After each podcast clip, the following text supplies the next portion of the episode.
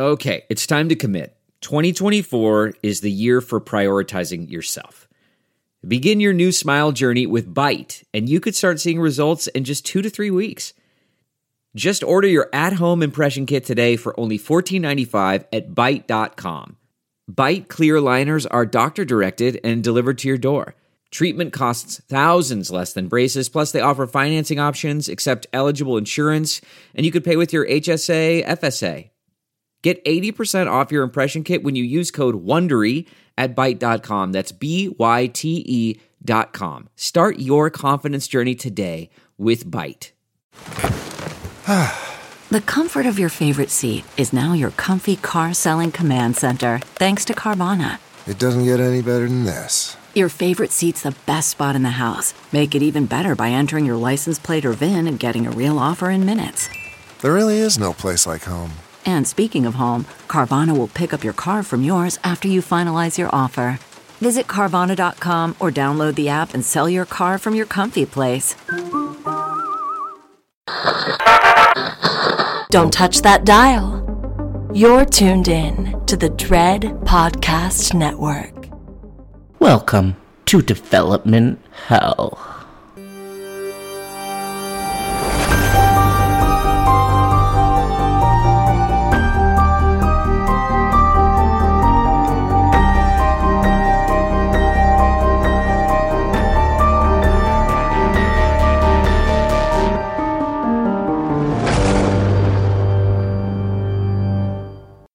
Every horror movie that hits VOD, countless others end up DOA. Development Hell is the podcast dedicated to unearthing these cursed horror productions. We're going to find out what went wrong and then decide if these titles still stand a shot at the green light. I am your host, Josh Korngut. I am the managing editor of Dread Central. I am also a filmmaker in Toronto, Canada. This podcast is a proud member of the Dread Podcast Network.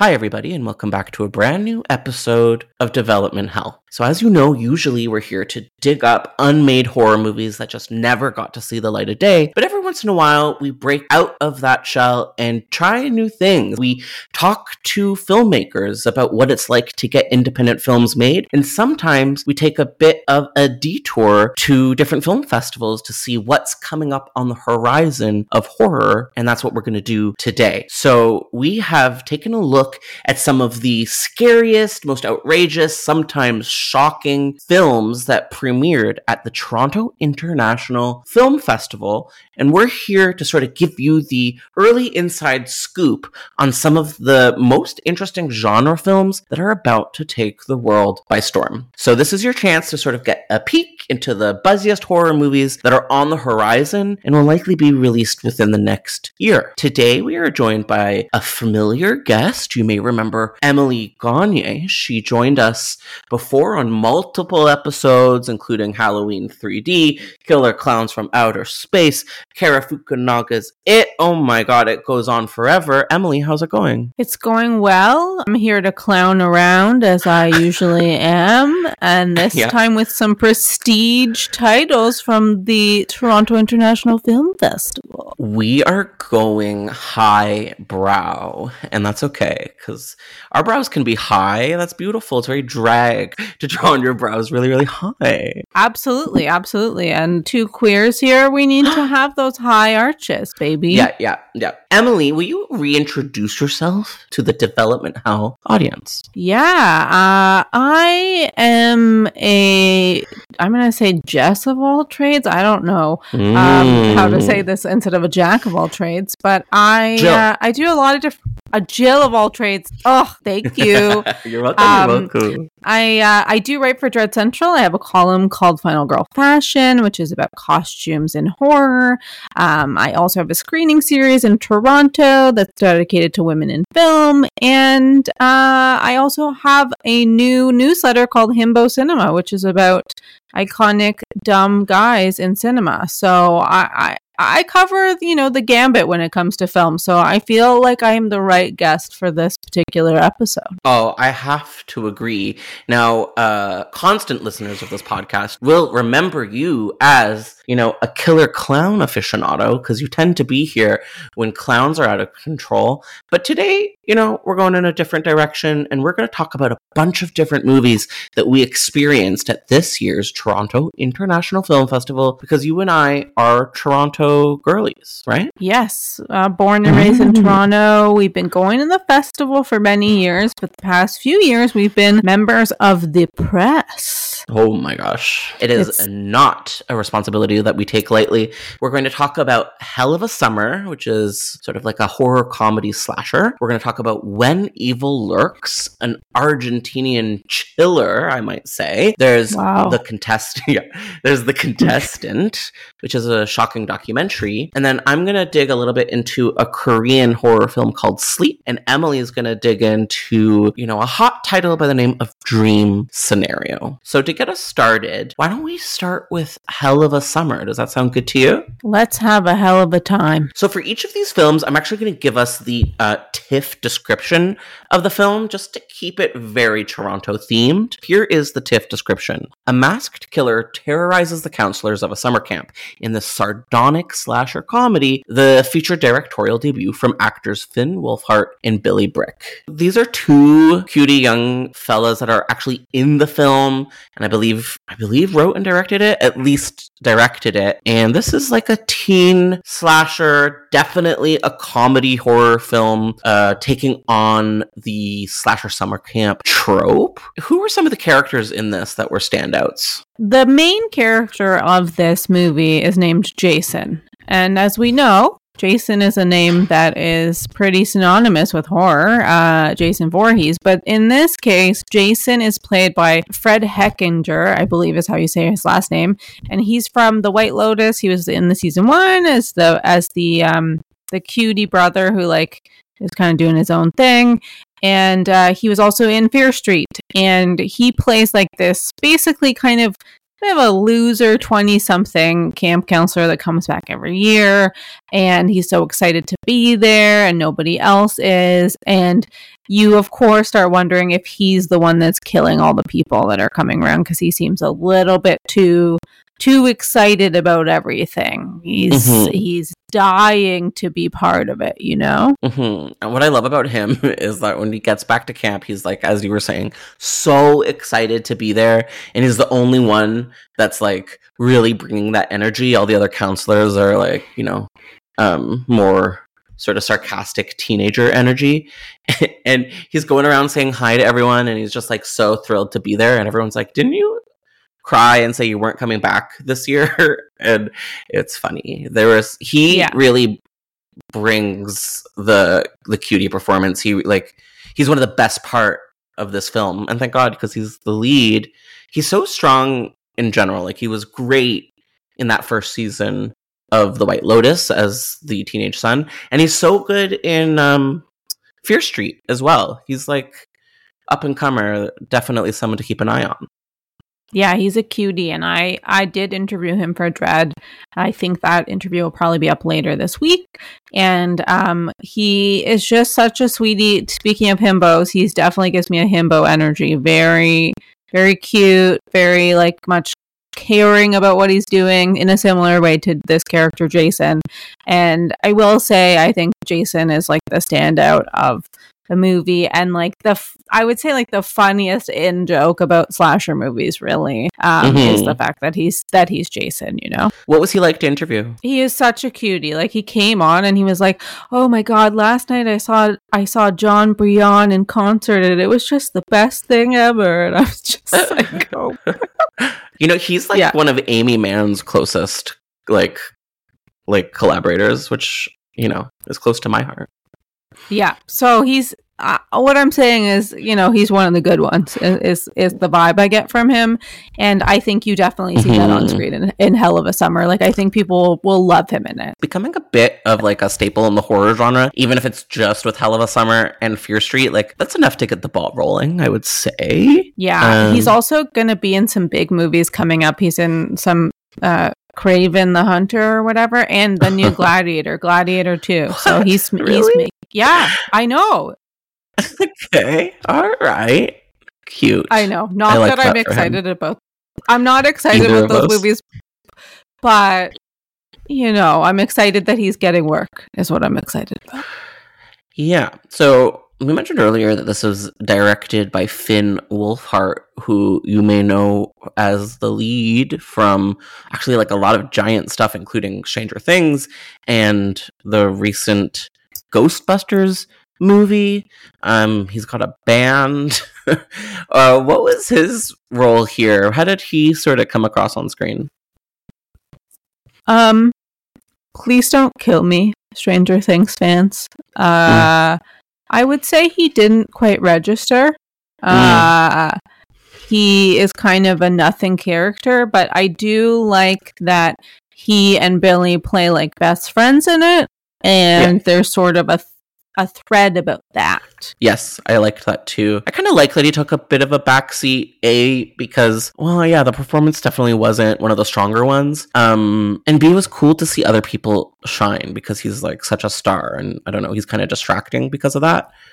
Um, yeah, he definitely was more of a side character. Although he does have a, a subplot that I really enjoyed about, you know, like his sexual awakening with his like first sort of girlfriend and how like um yeah, there's like a reversal there where like instead of girls always being the first to go down on boys, like he made an effort to really be like a very giving partner. And I there was kind of like a feminist edge to that that I thought was kind of sweet. Yeah, I did like that part. Um, I always love when girls are getting eaten out uh, in movies. Um, Not in like a gross way, but you know. Um, and uh, yeah, yeah, I think that's cool. And I honestly, I will say the other standout of the movie to me was Billy. Was Billy actually? Um, I Mhm. thought he was kind of funny as like the like stu- he was also kind of a himbo idiot guy.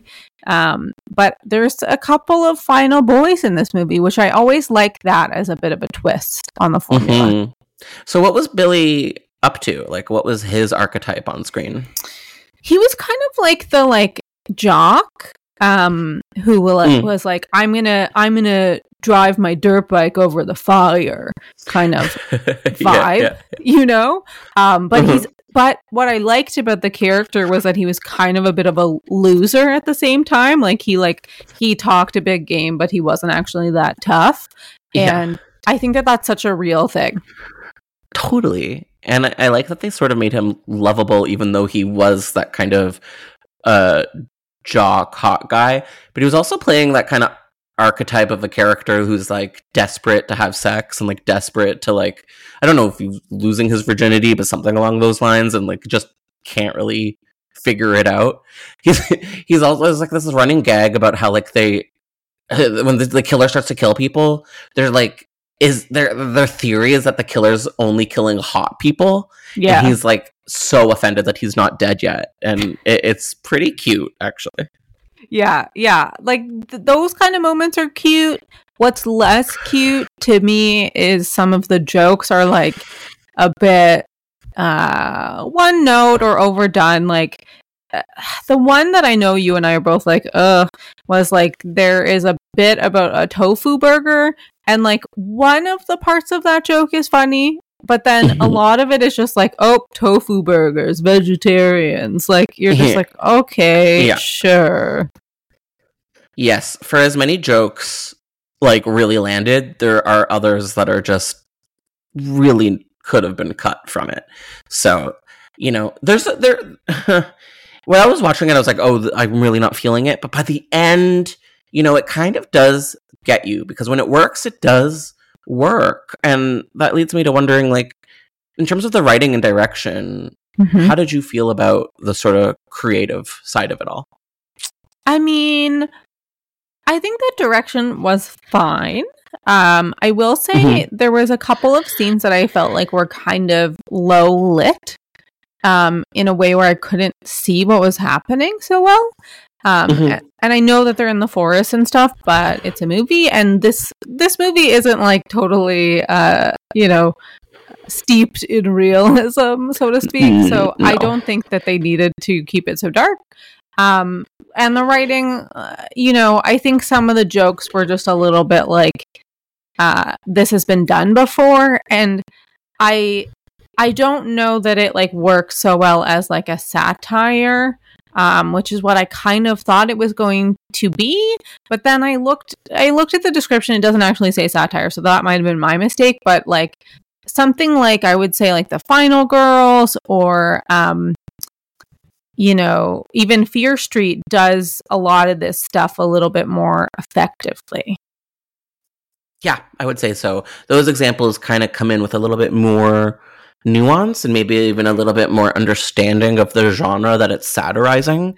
This kind of felt like it was coming from people that were, you know, maybe not huge horror fans and that were like kind of um maybe a little bit more casual about it and less passionate about horror because it doesn't really feel I don't know, like it's coming from a place of expertise. You know, I I asked Fred in my interview about what how he would classify this film, and basically we came to the consensus that it's really a comedy with horror in it, as opposed to a horror comedy. Um, Mhm. And I think that that's really accurate because I think it. I think they really were trying to make a comedy that was just happened to be set in a slasher movie scenario. So I want to end off on this segment with let's give the star ratings and do we recommend it or not? So we'll start with you, Emily. Well, I'm gonna give the same star rating I gave to it in my review, which is a three. Um, I I think it's fine. I think it's like a baby's first horror movie. I think Mhm. that the fans of Finn and Billy will enjoy it, but I don't know that I would like recommend it to hardcore horror fans. I think it's something that you show your like little cousin when you want to get them sort of in the mood to watch bigger and better horror movies. I think that's really well put. You know, I remember kind of nagging you about giving it a three because it felt a little bit, you know, overly gracious. But the more I reflect on it and the more I think about it and the more I remember how like funny it was in moments, I agree. I think I also give this one three stars. I think that while it maybe isn't for people like you and me, I do think that there's definitely an audience out there that's really, really going to appreciate it. And, you know, maybe it'll sort of be precious for them, you know, in years to come. Like this might get a little bit of a, a cult following, and I'm happy for the Olivia Rodrigo generation that can enjoy this film. Yeah, that that's it. That's it. If it's a gateway horror for some kids, like I love that. Mhm. Um, I'm here for that because we needed it too, right? Like we we found ourselves through a scream.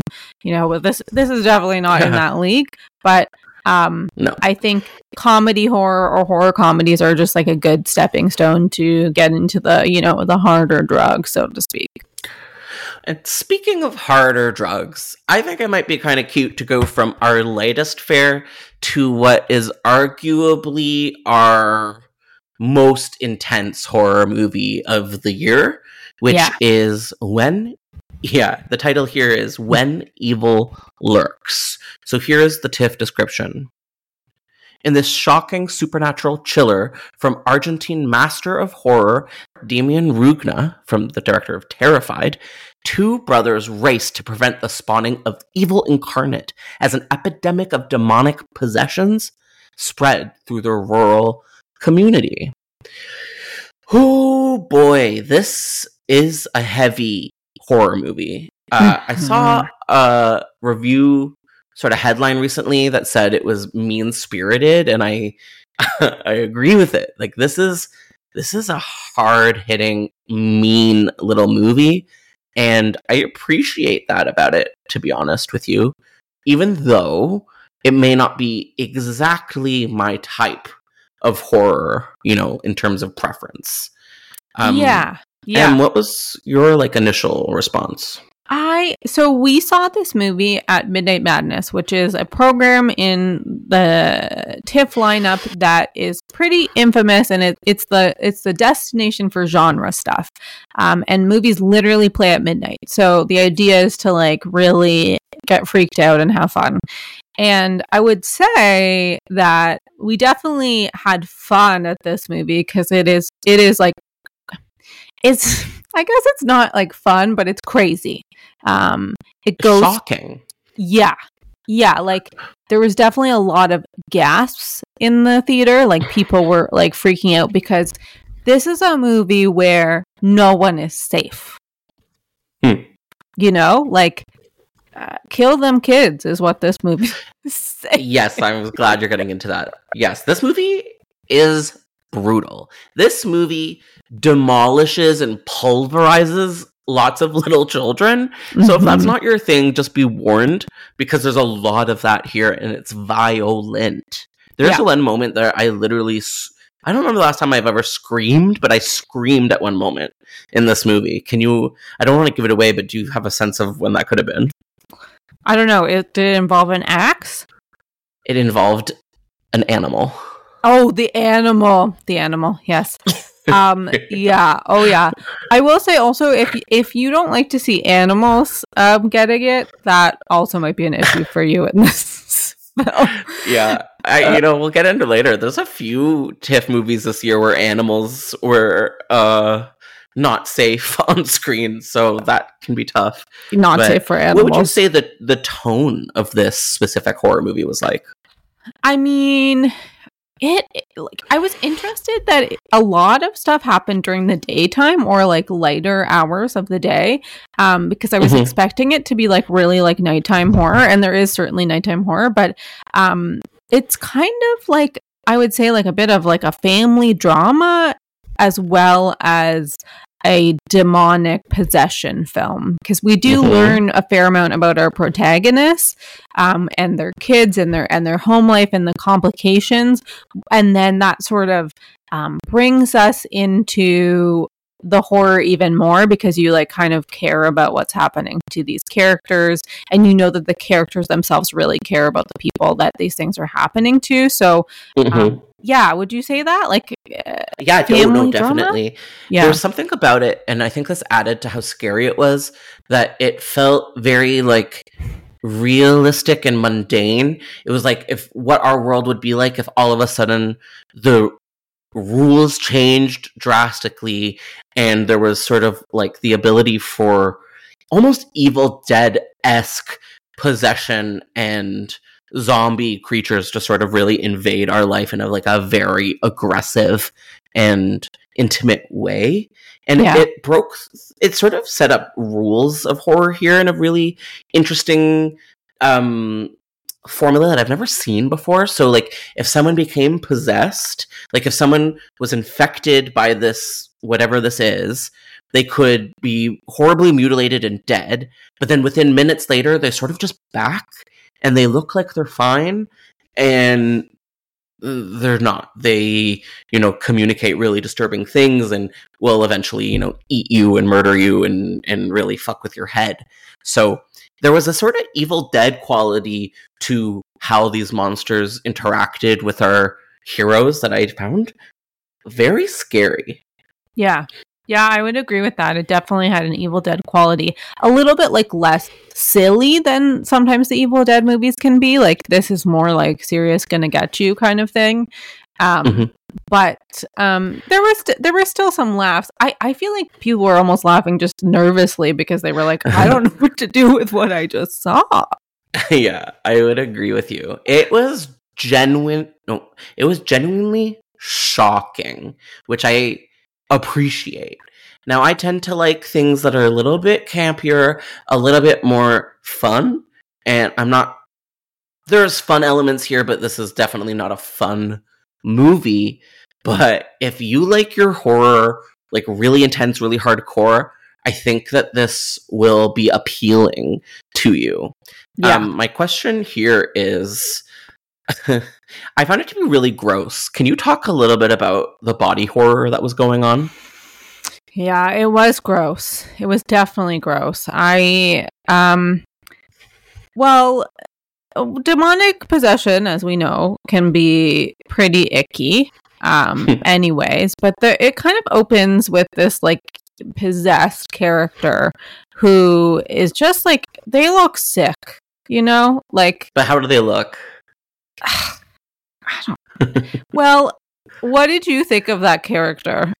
Like So there's this character that starts us off, and I think he's kind of like the harbinger of what brings evil into this town. And yeah. when we see him, I don't think this is giving too much away, but when we see this like sort of first infected person, he is body horror incarnate. So he's like completely bloated, like a big bloated corpse that was underwater for too long, yeah. but like also really pussy and disgusting and like spurting up slime and like not in like a Peter Jackson way, but in like a really nasty body horror way. It gave me actually hints of Slither. In, Okay. In, in, in a way, have you ever seen that one? Yeah, yeah, I could see that. I could definitely you know, see like that. the giant sort of exploding lady in Slither, but like without a wink at all, just like in a really mean, nasty way. And they and they try they move this sort of living person, and like, ugh, and like they can't contain all like the juices and the guts, and it's just like really vile. This movie Yeah. is vile, and I really respect that about it. it's like goo- goopy and uh icky. Like you Yeah. just you leave feeling icky because of that body horror that they don't they don't shy away from it you know what i mean? Like they like right this is right off the top of the movie and that's like not the worst of it. Um No. like there's other scenes where you see like a bunch of bodies together. Um Mhm. you know you just it, it's just gnarly. It's just gnarly man. And i think in that way because i'm pretty sure this movie's coming to Shudder right Mhm. Yeah. um i think this will be a fun one to like watch at home with a couple friends and just be like oh fuck like did i just Yeah. see that you know Yeah, yeah, yeah. You're gonna like be cupping your mouth and pointing at the screen. No, no doubt about that. Yeah, yeah, Um, definitely one to watch with a crowd, and I, I like. I'm glad that we did see it with the Midnight Madness crowd, even too. though like it was late and I was tired. Like I think it was like worth seeing it with other people reacting because it because it just you're gonna react. You you can't help yourself.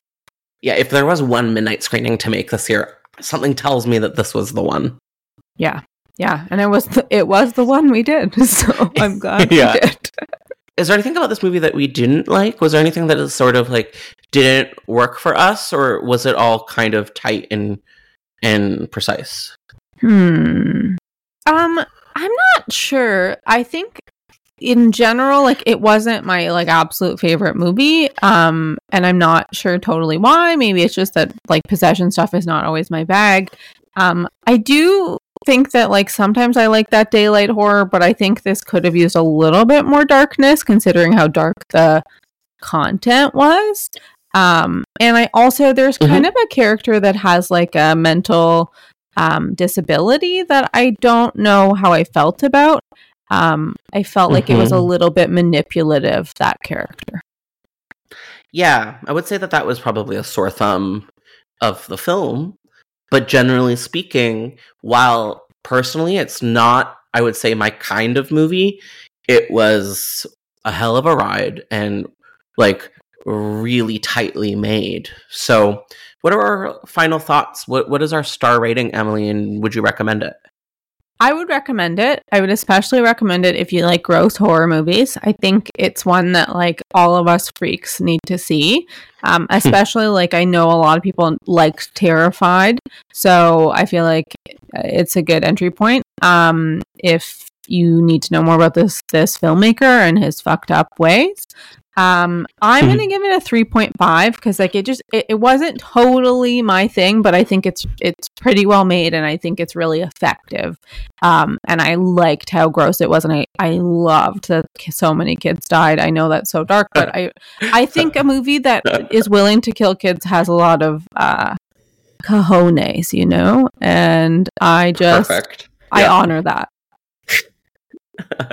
I love that, and I agree with you on so many levels here. Yeah, this this is just outrageous. This is this is shocking and disgusting, and it's like no hold bars at all horror, which I I could be just talking out of my butt, but I feel like we don't really see that so much anymore. I feel like horror is maybe a little less dangerous, and this is a dangerous horror movie And I love that about it. So I think I said a few times that maybe it's tonally not exactly in my wheelhouse, but it will be in so many horror fans' wheelhouse. Like I think this is going to become maybe a bit of a, a, a classic, and it will be Mhm. interesting to see, you know, as if um how how audiences are going to respond to it, or if it's just going to get buried in in the streaming of it all. But I think I'm going to give this one four stars because it's just, I mean, this is real horror. Like this is old school horror, and I like that.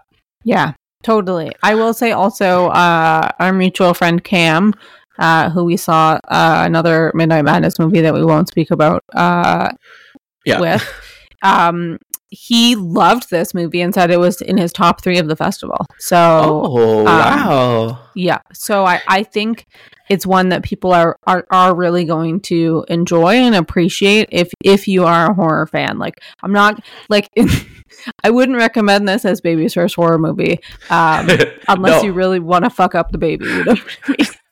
and this movie fucks up the baby. It does. really does. It does.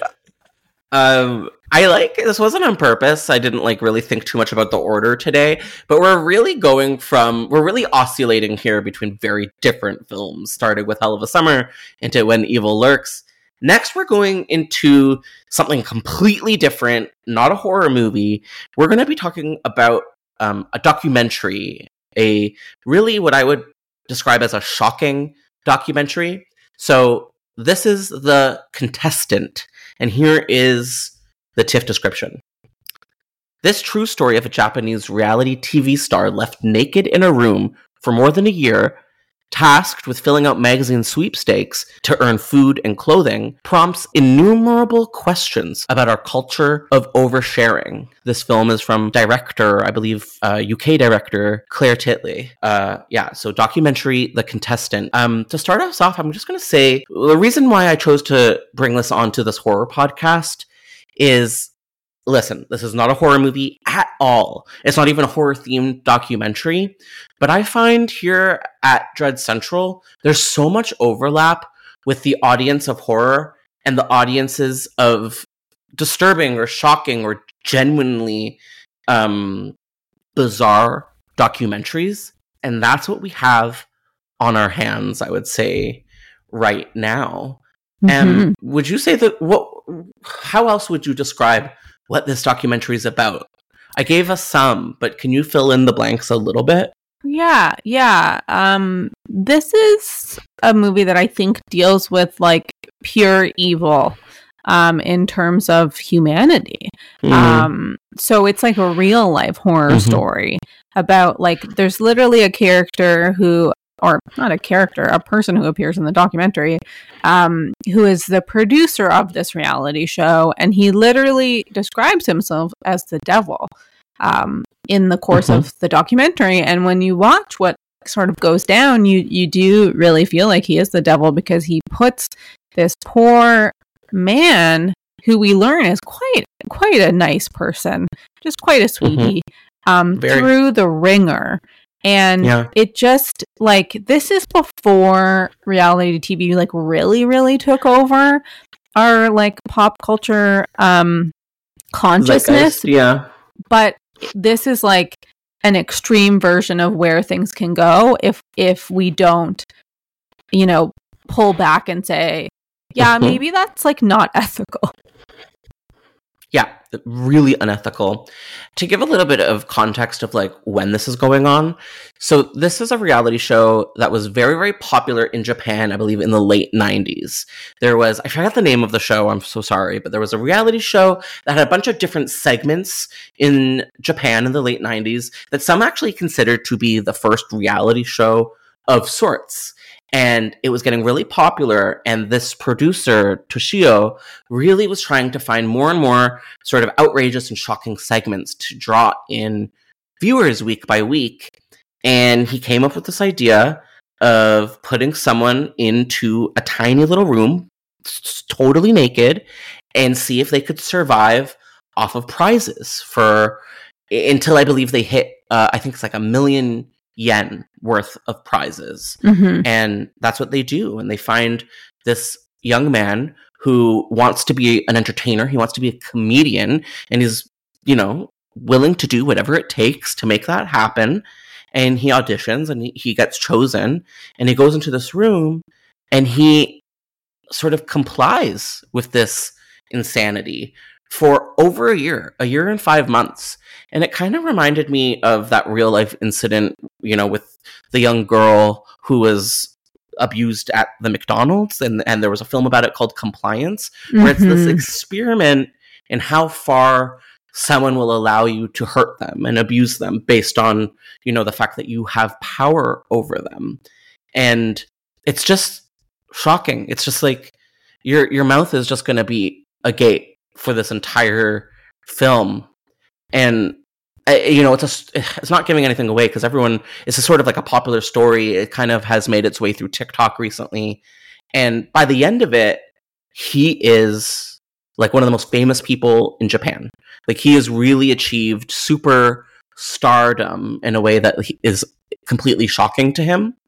Um, it's very Truman Show I was and going it's to just say very yeah and they they talk about truman show in the documentary it's a couple years before it actually came out um but it's just like so surreal and feels impossible but yet it did happen. Yeah. To be clear, like this guy basically uh auditioned or came to an audition for this show and was like picked out of a group of people to just immediately start filming and like he really didn't know that it was going to be like live broadcast. He just thought that they were filming something and that it would be shown later and be edited. So like he really didn't give consent um in the way that they should have got his consent. Like Mhm. he he basically was tricked into being part of this and apparently the door was open at like was not locked he could have just walked out but he didn't know that so he just played along and part of what the documentary shows us is that this guy really just is uh, like a sweet guy that just wants to make people laugh so he kind of just was in it to be fun and and have fun and entertain people um, and I certainly think he did that, but maybe not in the way that he thought that he was. Like people were not necessarily laughing with him; they were laughing at him at times. you're right they were but something that i've the documentary tries to express by the end was you know the country eventually like fell in love with him. Yeah, they they every time he failed their heart broke. Every time he succeeded they were thrilled. He was one of the first examples i guess of parasocial relationships. And um yeah he was it's just like a human guinea pig experiment that on some level is just you know so fascinating but on so many other levels is just beyond cruel.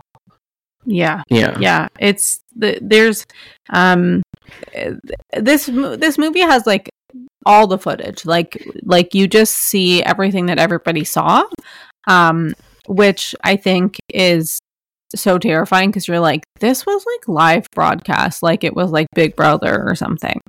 Um, exactly and people were just watching it. And and it gets to the point where like um you know the big reveal of of what's happening to him they do it in like a live studio audience. And he just is processing everything in that moment. And he didn't know anything. And it's like yeah it it does make good for good TV but at what cost you know? Yeah. Yes. Um, and I think, and I think you may have said this already, Emily, but like, Mhm. we're not even totally sure if he knew he was on TV because when they left him in the room, they said, really, none of this footage is going to be used. yeah And yet, for a year and a half, he was basically live broadcast to an entire country. Um, and that's not it. We're not going to get too much into sort of the second half of the documentary, yeah but there was also a lot of really shocking events in his life after he sort of became a civilian again, in, you know, including some natural disasters like the tsunami that occurred in Japan and, and other things. And it just became clear that this is like a really um, extraordinary person that they Yeah. plucked out of nowhere.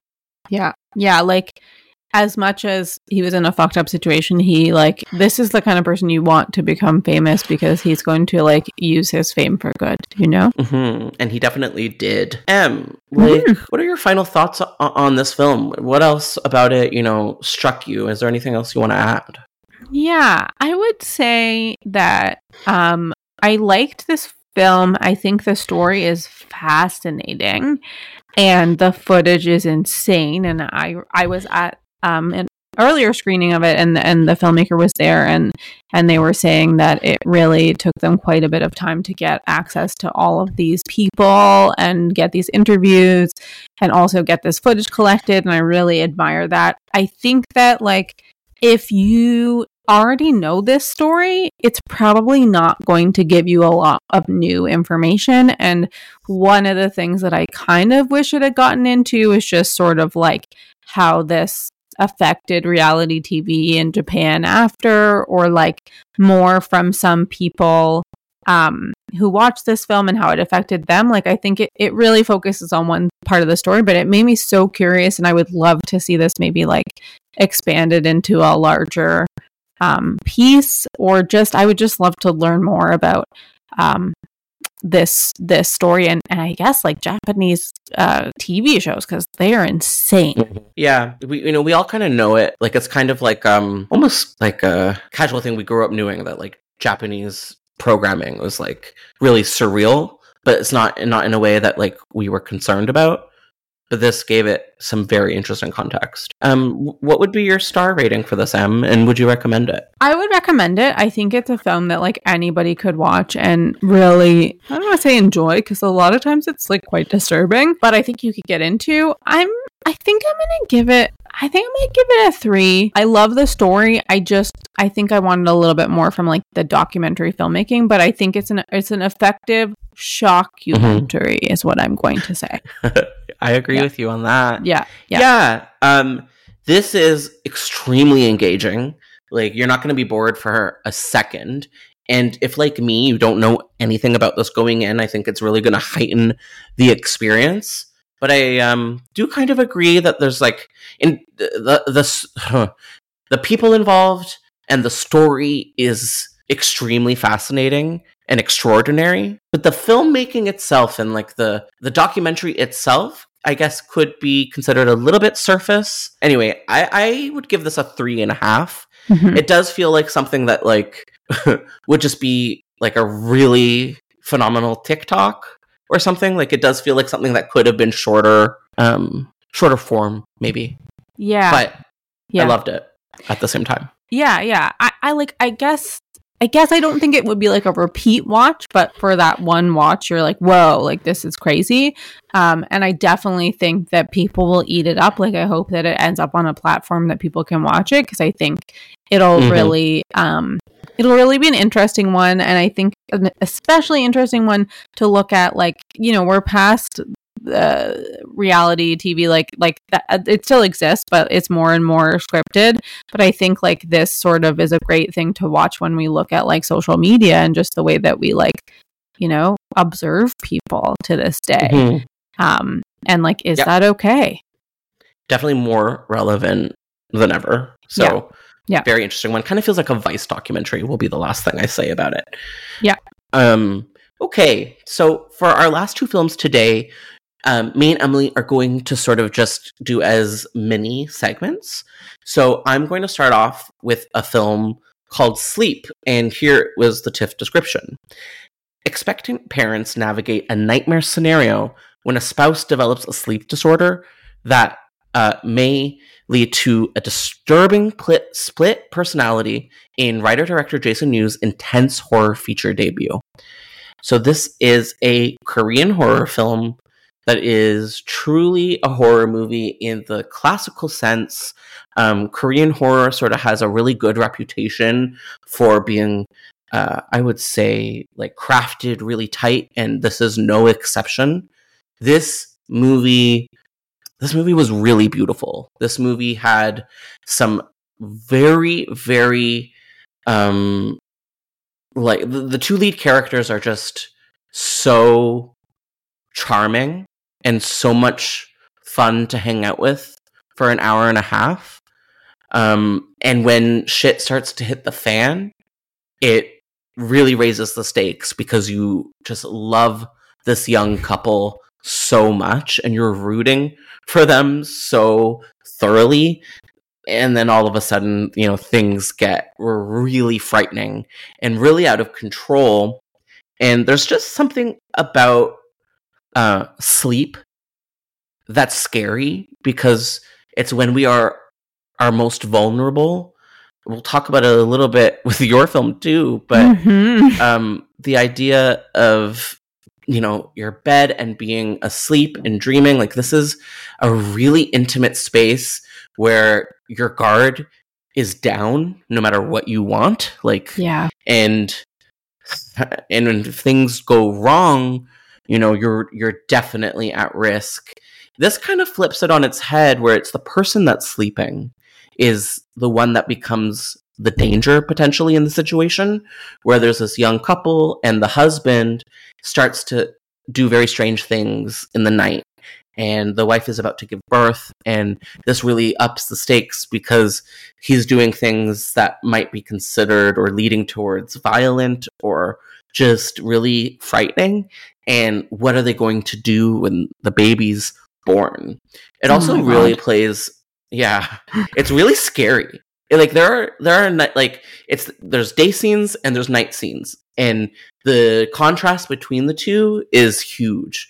The day scenes are so charming and lovely and and and there's this quirky dynamic between the two that is kind of you know i don't know just like really appealing and then at night like it's just really tense and every little noise puts up will sort of put your back up i also love how this movie toys with your mind and you're never totally sure if this is a supernatural problem or a psychological problem Okay. and that's yeah it, it does keep you guessing f- for so long and it's so interesting and engaging. The last thing i'll say about it is that there's a really incredible standout character. There is this older intense woman who is kind of like um an exorcist of sorts. And she Mm. comes into the space and she just steals the scene. She has this tight little cropped like gray haircut and this bright red lip and she's so intense and at the same time she's also kind of giving Lin Shaye an insidious and i wish we could have spent a little bit more time with her because she's like an instant horror icon and i'm kind of excited for everyone to experience her even though she has such little screen time so love that. She sounds great. she's you'll love her for sure.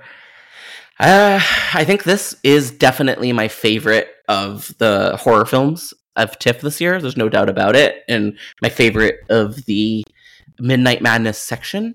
I have to give this an easy four stars.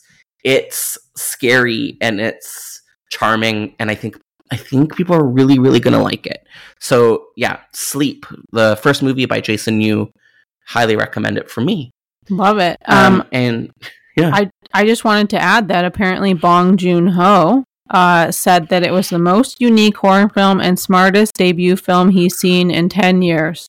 So, like, that's so specific of him. I love him. I know, I know. So, uh, He's you- right. He's you and right. Bong are on the same page.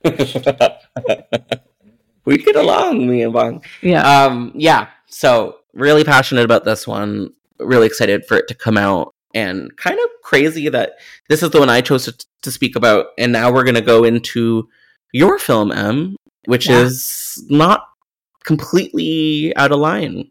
So why don't you talk to us about Dream Scenario? yeah. Would you like me to read the description first and foremost? Because I can do that. yes, Um, please.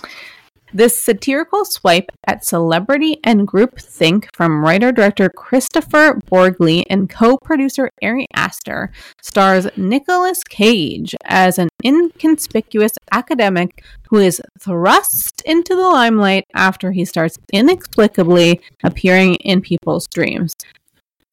As I describe Gorge. this, I I really think it is adaptation, the Charlie Kaufman film, meets A Nightmare on Elm Uh-huh. Street. Um, which I know sounds crazy. And adaptation partially coming from Nicolas Cage being in it and the and the way that he acts, he's very neurotic in it. He's like he's this professor who is just awkward and like like his his kids don't like him his wife finds him embarrassing you know like he's just like the like most boring uninteresting guy that you like literally there's a thread about how like people don't really want to invite him to parties. Like he gets left off the guest list. And so to have him suddenly appearing in your dream is like kind of funny because he's so like unassuming. And at the beginning of the film he appears in people's dreams like literally just standing there. Like he's not doing anything. Like he's he's literally just like uh, a bystander to like horrific things that are happening or weird things that are happening in your dream. Like he's standing in the corner um just looking at you while you're doing something. And so it's very strange and at first it's funny. Like you're like this crazy guy. And he starts becoming famous because of it. Like because everybody's like i know that guy. Like i've seen him and i don't know him. And then kids at school start thinking it's cool and they like people show up to his class all of a sudden. They're excited to see him and they're taking selfies with him and it kind of like starts getting to his head. And just as it starts getting to his head things take a dark twist where he starts like murdering raping uh, Oh. doing awful things to people in their dreams. And so what happens then and it, it just it the fact that Ari Aster produced this really makes sense to me because it does have that like dark comedy of Hereditary and Midsommar, and I haven't seen Beau is Afraid, but I assume, um, and I I think that people will really enjoy the tone of this film. But even though it's funny, there are real moments of horror. Like the, some of the dreams are are really shot beautifully, like like a very artful, like Freddy Krueger scenario. Um, Mhm. that will like like you know somebody like running at the camera and, and getting you um a weird like bloody figure walking at you like just just horrific images that really hammer home why people might start reacting in a strange way to him it's like it, it's it's quite a fascinating movie that like I think people have a lot of fun with, and I think A24 has like a possible hit on its hands with this. To be honest, Mm. um, because I think people will go see it because they like Nicolas Cage and they like when he's doing crazy stuff. Um, and uh, but I also think it's like a, it's a fun movie. My one sort of comment on it that makes it not a four for me is that it is kind of a commentary on cancel culture. And I don't know how many more movies we need from men about cancel culture and men. Um, I think like Mhm. the point has been made, you know? yeah, and poorly and wrong and yeah, okay. That's that's kind of disappointing. Yeah. talk a little bit more about that. That's fascinating. So basically, like, of course, like Paul starts murdering, and raping people in the dreams, and people start like turning on him. And then there's a whole thread uh, aside from just like him and his daily life with like um, an agency that wants to sort of promote him. And um, the person running the agency is Michael Cera, which is brilliant casting. Um, and Kate Berlant is also in the agency. Oh my god. Um, and so like there's a lot of stuff of like at first, you know, uh companies like Sprite are interested in partnering with him and they're like, "Oh, like how could we like make it so that people not only see you in their dreams, but they see Sprite in their dreams too?" Like it's it's kind of a joke. Um which I Mhm. I thought was kind of funny and like just like too real in terms of like marketing culture. But then Yeah. when things start turning badly, it's like who who will accept him? And uh, there's a joke like, "Well, France loves you," and It's so You're- funny. That's you're like funny. you're like yeah, because like you think of Johnny Depp, for example, and I I just I don't know Yeah, that or Woody Allen. or Woody Allen or any of these horrific predators that French people love. Um, people are into, yeah. yeah. So, anyways, I just don't know that like ultimately it's saying anything new about cancel culture. Like if you saw like Tar, for example, it's a similar kind of scenario. But I think like the lead up to that ending is like really fun. And I think it is just like that. It's a really nice blend. Unlike something like Hell of a Summer that I think really just leans into the comedy and, and doesn't do enough with the horror, I think this like is a really good blend of both. And I think it's also Mhm. shot on film. It looks really gorgeous. It's got autumnal vibes. I just think it'll be I think it's coming out in November uh, in theaters, and I think it is a movie that um, is definitely worth seeing. And uh, like, I really enjoyed it as a break from like reality in the middle of the festival after seeing a bunch of like foreign films that were more heavy. This was just sort of like a breath of of twisted uh, and ranted uh, air that I like needed. You know. I love it. Okay, so what's your star rating? I'm gonna give it a 3.5. That's what I gave it in my review. Um, I do think like it is fun. uh, It's a good time. It's not perfect though, and I I do think like there's some like A24 mastery in the marketing of it that like kind of makes me feel icky. Read my review if you want to see what I mean. But um, yeah, I, it's a rec- it's a recommend for me for sure. Um, but I don't think it's perfect. I think it's just an enjoyable watch, and I think sometimes that's that's all we need. You know, it, it doesn't have to be amazing. Yeah, I totally agree with that. Very cool. Do you think I'm gonna like it? I think you will. I'm very curious to see what you think of the cancel culture thing, but I think you will find it funny. I don't know how how anybody could like not find it funny. Um and but I think it, it might anger you in the way that like some of those like A24 guys do because you're like, "Oh, this guy got an opportunity." But he does it is well made. So I Hmm, I think you'll like it, but you might also resent it at the same time. Do you know what I mean? Totally. well, that kind of brings us to the end here. But before we log off, I think, you know, horror or otherwise, do we want to just give one more shout out each really quick to like another film that we loved in this festival? Uh, I'll Mhm. start with you, Em. yeah um my biggest uh discovery of the festival was this movie called humanist vampire seeking consenting suicidal person. It is as weird and charming as the title suggests. It is a quebecois film that uh, every goth girl needs to see. I just i loved it. It kind of gave me harold and maude vibes but with a vampire and a human boy. And it, it's just a delight. Uh, it's coming to Canadian theaters on uh, Friday the 13th this year. I don't know when it's going to come to the US, but I think it will eventually. And if you can find it, um, see it. It is it is really worth your time. Nice. And uh, for me, I'm going to recommend Silver Dollar Road. It was something I went in completely blind and was, you know, really moved by. It's a documentary about um, a black family in North Carolina and the land that their family had owned for generations. I think actually from when they were emancipated from slavery till now.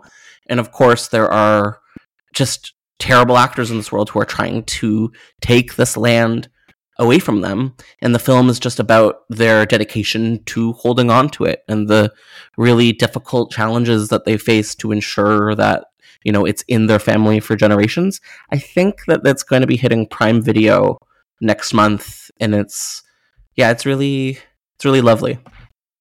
I love it. I can't wait to Um, see that. I really can't. I think, yeah, I think you'll like it. Um, well, that's it for our TIFF experience. I think we did see some shocking, some outrageous, and some scary stuff this year. And uh, I hope that everyone at home sort of gets to enjoy these recommendations sooner than later. M, I'm wondering, you Mm-hmm. know, where can people find you online if you wanted to be found? Oh my god, do I want to be found? Is the question. Um, I do want to be found. Uh, you can find me at Emily Gagne. That's at Emily G A G N E on X slash Twitter. Um, I'm I'm also on uh, Instagram as Lady Gagagne. And if you want to find me on Letterboxd, uh, I'm also at Emily Gagne. Um, and I do have a Substack newsletter called Himbo Cinema if you want to read that. Um, and then you can find me on Dread as well. Like I, I have a monthly um, column called Final Girl Fashion, as I said, and the most recent one is about uh, Texas Chainsaw Massacre 2. So I highly recommend you read that. Um, but also just yeah, just find me on the internet, look me up, um, and uh, just thank you so much for letting me be here. I, this this was really fun. Um, TIFF is always really fun, and it's just it's just great to reflect on all the like crazy movies that we get to see. Yeah, it's so energizing to watch a bunch of freaky movies and then go back to our real lives.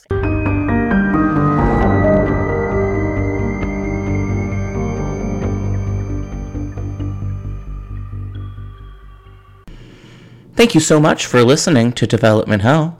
If you enjoy this podcast, then please do us a major favor of leaving us five stars and writing a positive review. It really makes all the difference in the world. We'll see you next week with a brand new episode of Development Hell. Thank you for listening to the Dread Podcast Network. One, two, three, four. Those are numbers. But you already knew that. If you want to know what number you're going to pay each month for your car, use Kelley Blue Book My Wallet on Auto Trader. They're really good at numbers. Auto Trader.